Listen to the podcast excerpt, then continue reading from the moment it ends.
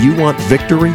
You can have it in Christ Jesus. Time once again for Abiding in Christ with Jim Wood. You have to step back, evaluate the various positions in light of Scripture, and then re engage with a godly perspective.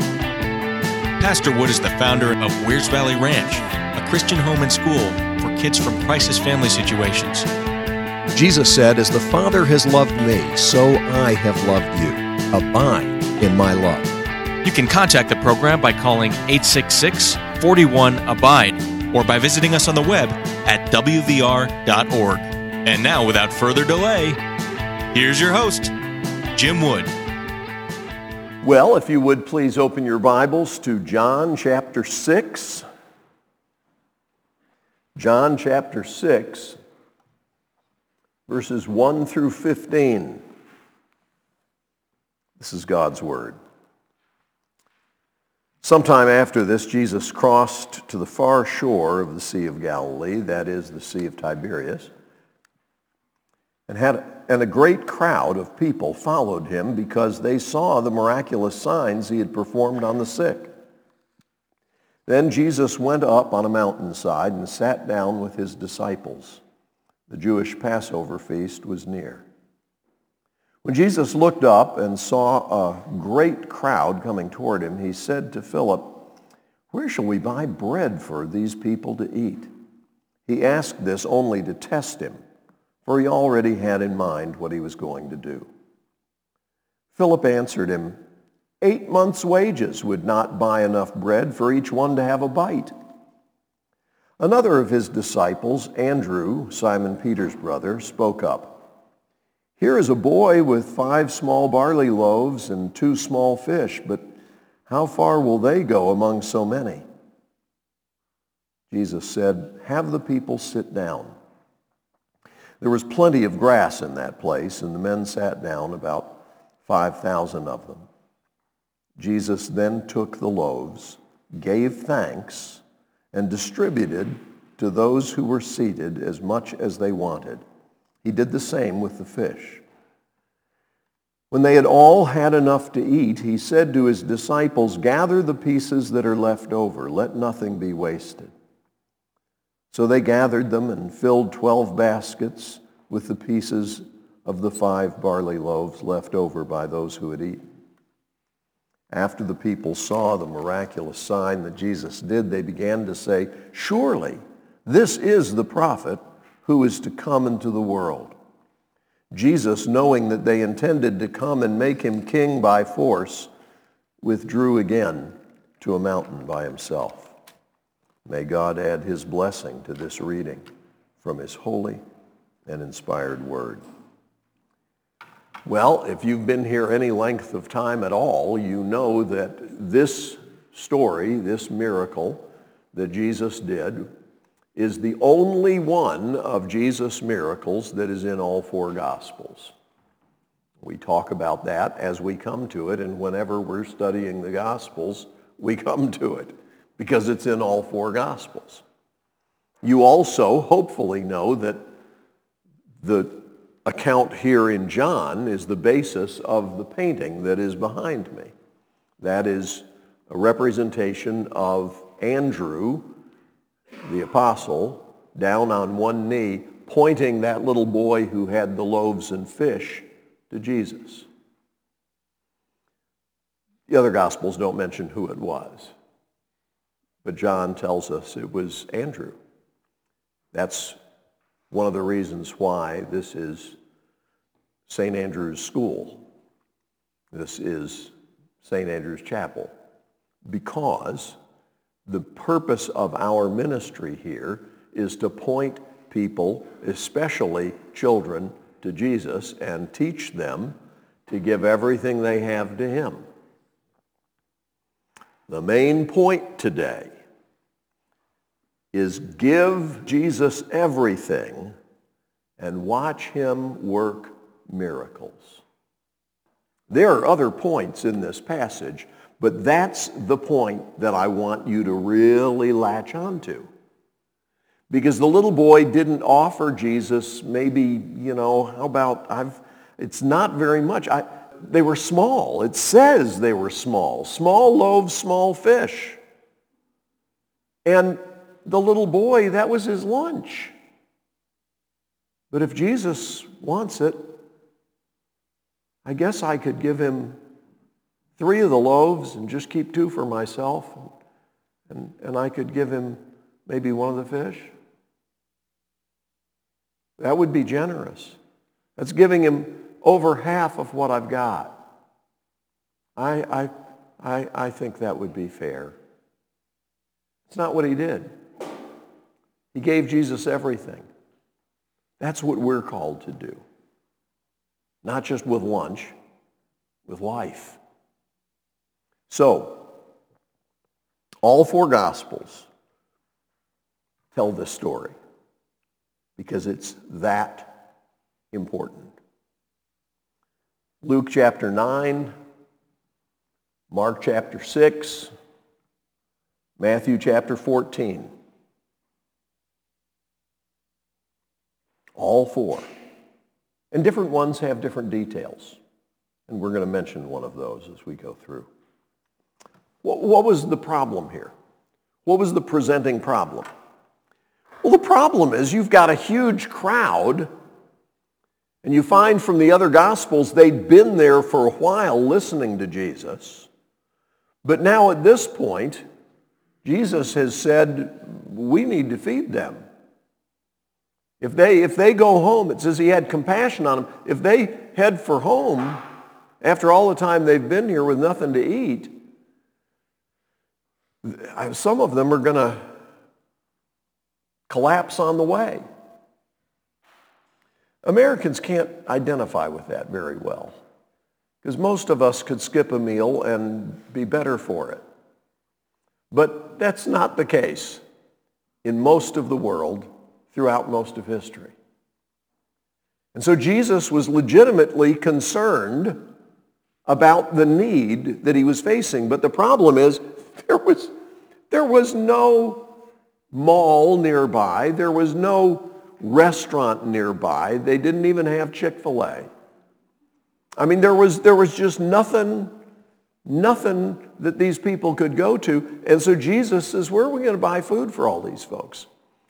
Now, Jesus asked that not because he was short on information, short on ideas, not because he was deciding what to do. It says here, Jesus already had in mind what he was going to do. But he asked the question in order to test them. Jesus wasn't asking this in order to fail them. A good test is designed to teach you. It reveals what you do know and it shows you what you need to learn. Okay? And so a test from a good teacher is not punishment. It shows you what you do know, and it shows you what you need to learn. That's why Jesus was testing them. He was teaching them through this experience. And so Philip, when he asked him, you know, where, where are we going to buy the food? Philip said, eight months' wages would at best give everybody one bite. In other words, Jesus, the idea of buying these folks food, it's going to be too expensive and there still won't be enough to really make a difference. Have you ever had a problem in your life that felt like that? I mean, it felt like if you did something really huge to try and address the problem, it still wouldn't make a difference. Man, I've faced a bunch of things like that. How are we going to address this? What are we going to do? There's not, if, if, we, if we pool our resources and try and do this, it's still not going to make a difference. It's like trying to stop the tide from rising by getting a bucket. You know, it's just, The problem's too big. The problem's too big. That was the kind of problem they were facing here. They had this huge crowd, and that's why the disciples were saying, send them away. Just send them away. Well, if you check the other gospel accounts in Mark 6, you see that Jesus asked them, well, what food do you have? What do you have? And Andrew responded by saying, there's, there's a little boy here with five small loaves, two small fish. But, you know, I mean, what, what is that among so many? He answered Jesus' question, the question that's asked in Mark 6. He answered his question, but his answer was, okay, here's the data. And as you can see from this chart, it's not going to solve the problem. That's good to know that. Why is it good to know that? So that when the problem is solved by Jesus, you realize this is a miracle. This is an absolute miracle.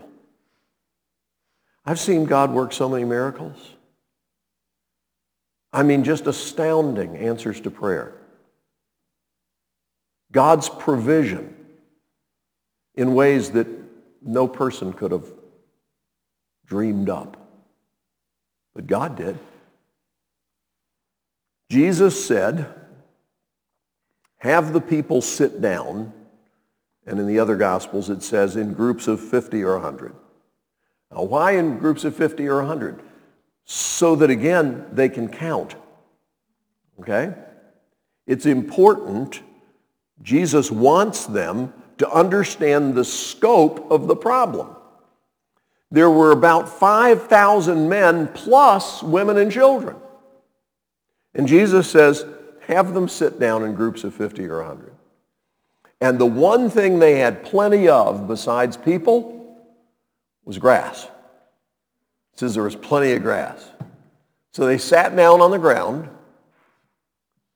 and that, on their part, was the act of obedience that opened the door for what Jesus was going to do. We've said this over and over, and I'm going to keep saying it over and over as long as I'm allowed to preach. God works his miracles in the context of obedience. God works his miracles in the context of obedience. He always tells people to do something. Stretch out your hand. Take up your mat and go home. Look at me. Go wash this in the pool. He always gives people some kind of directive. Go show yourselves to the priest. And as they went, they were healed. Over and over and over and over, Jesus gives commands. And as people obey, they see the power of God. God hasn't changed that. Have the people sit down in groups of 50 or 100.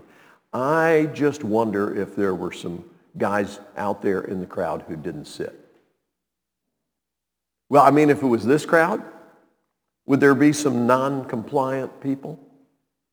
Some folks who just don't want to, you know, I don't see why we have to sit. I mean, I know there's plenty of grass, but, you know, I'm, I'm, just, I'm just not inclined to sit on the ground. Well, then you're not going to get lunch. You're told to sit down? Sit down. Why? I don't see why. I mean, what's going to happen? Obey. Obey. Don't eat the fruit of that tree, for in the day you eat of it, you will surely die. Well, looks good to me. That's how we got in this mess. Do you understand the reason that the world is in trouble, that there's sickness and suffering and sorrow, death, is because people thought they didn't have to obey God.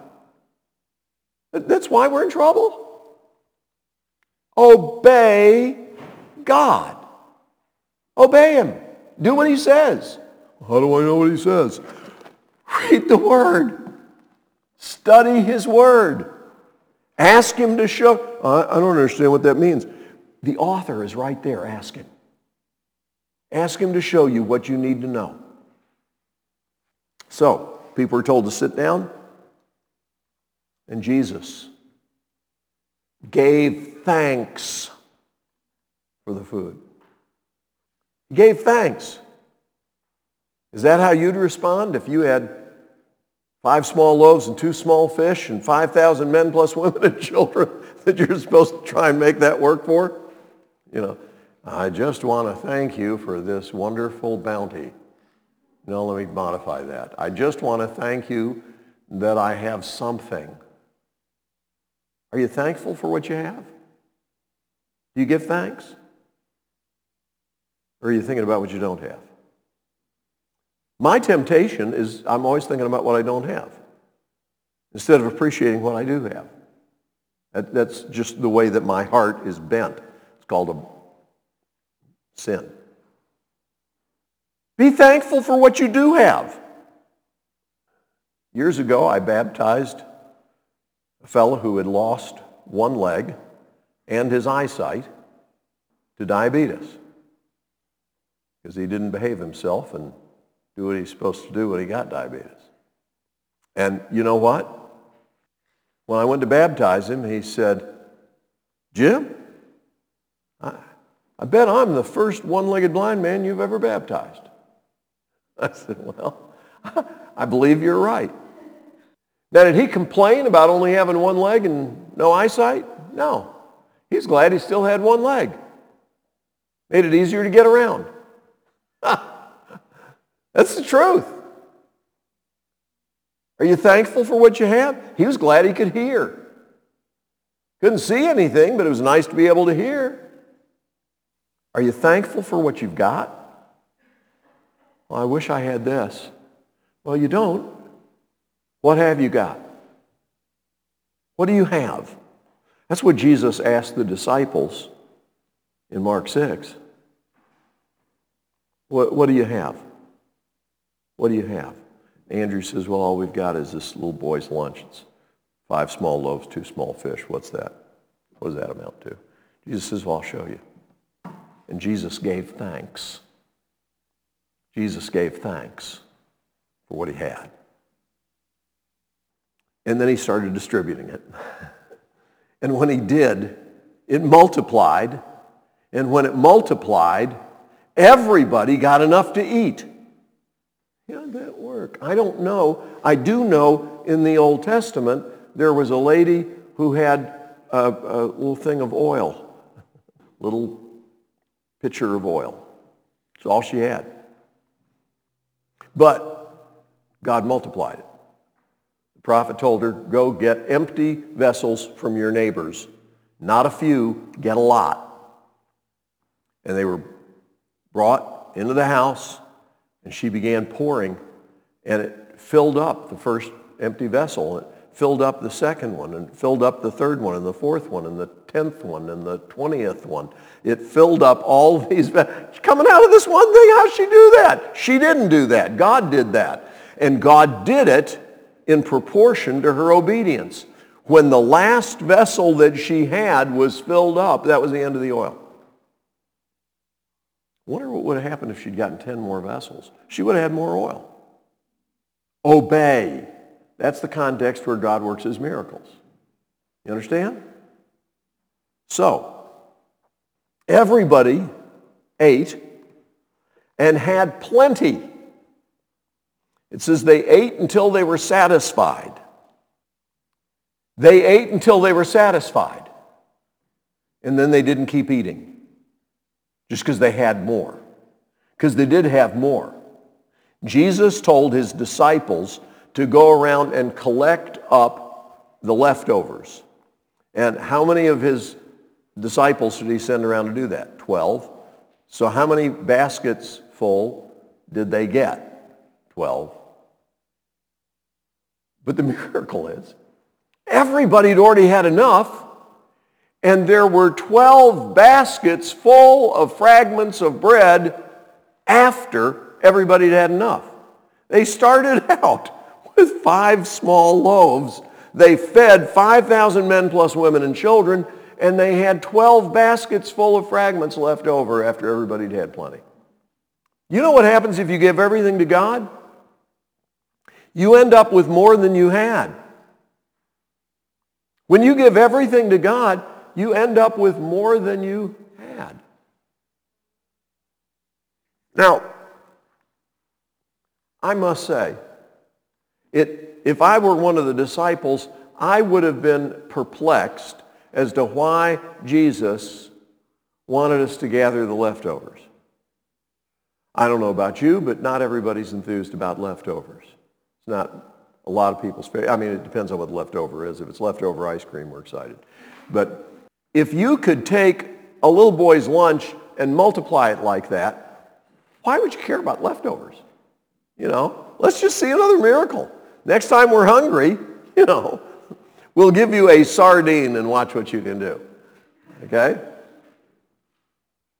But I want you to understand something. Jesus said the reason that they were to gather up those fragments was so that nothing was wasted. Let nothing be wasted. Gather the pieces that are left over. Let nothing be wasted. And this is really typical of Jesus. You may look at your life and think, I don't see why God could do something with this. If you yield yourself to the Lord fully, nothing is wasted. Nothing is wasted. He will take bad things that happen to us, mistakes that we've made, craziness in the world around us, and use it for our good in his glory. Nothing is wasted. God will take the difficult things you've been through and make something beautiful and use your life to impact other people's lives. God is able to do that. He can make something beautiful out of that which has been broken. Please realize Jesus isn't going to waste your life if you give it to him. So, the very end of the passage, Jesus sent the disciples to the other side of the lake. We'll look at what happened there next time. But after the people saw the miraculous sign that Jesus did, they began to say, surely this is the prophet who's come into the world. And Jesus, knowing that they intended to come and make him king by force, withdrew again to a mountain by himself. Jesus wasn't looking for people to make him king. Jesus is the king. And the kind of king they wanted was one who would do what they wanted, not one to whom they would gladly submit. So Jesus didn't go along with their plan. He wasn't flattered by it. He went away to the top of the mountain to be alone with the Father. You and I have a king who conquered death for us, who paid the price of our salvation, and he ever lives to make intercession for us. He says to you and to me this day, take everything you have, give it to Jesus, and then watch him work miracles. Folks, it's a great privilege for me to be able to come each evening and bring God's Word on these stations. I am so thankful that I have the opportunity to do that. But if you listen regularly, you know that my life day to day is involved in trying to minister to kids who come from very difficult situations. I want to ask you to please help us. Contact us at wvr.org and find out how you can be part of the miracle. wvr.org. Please help us help these children. You've been listening to Abiding in Christ. If you have questions that you'd like for us to tackle on the program or comments that you want to make, I want to invite our listeners to call 866 41 Abide. That's our toll free number. 866-41-ABIDE or contact us on the web at wvr.org.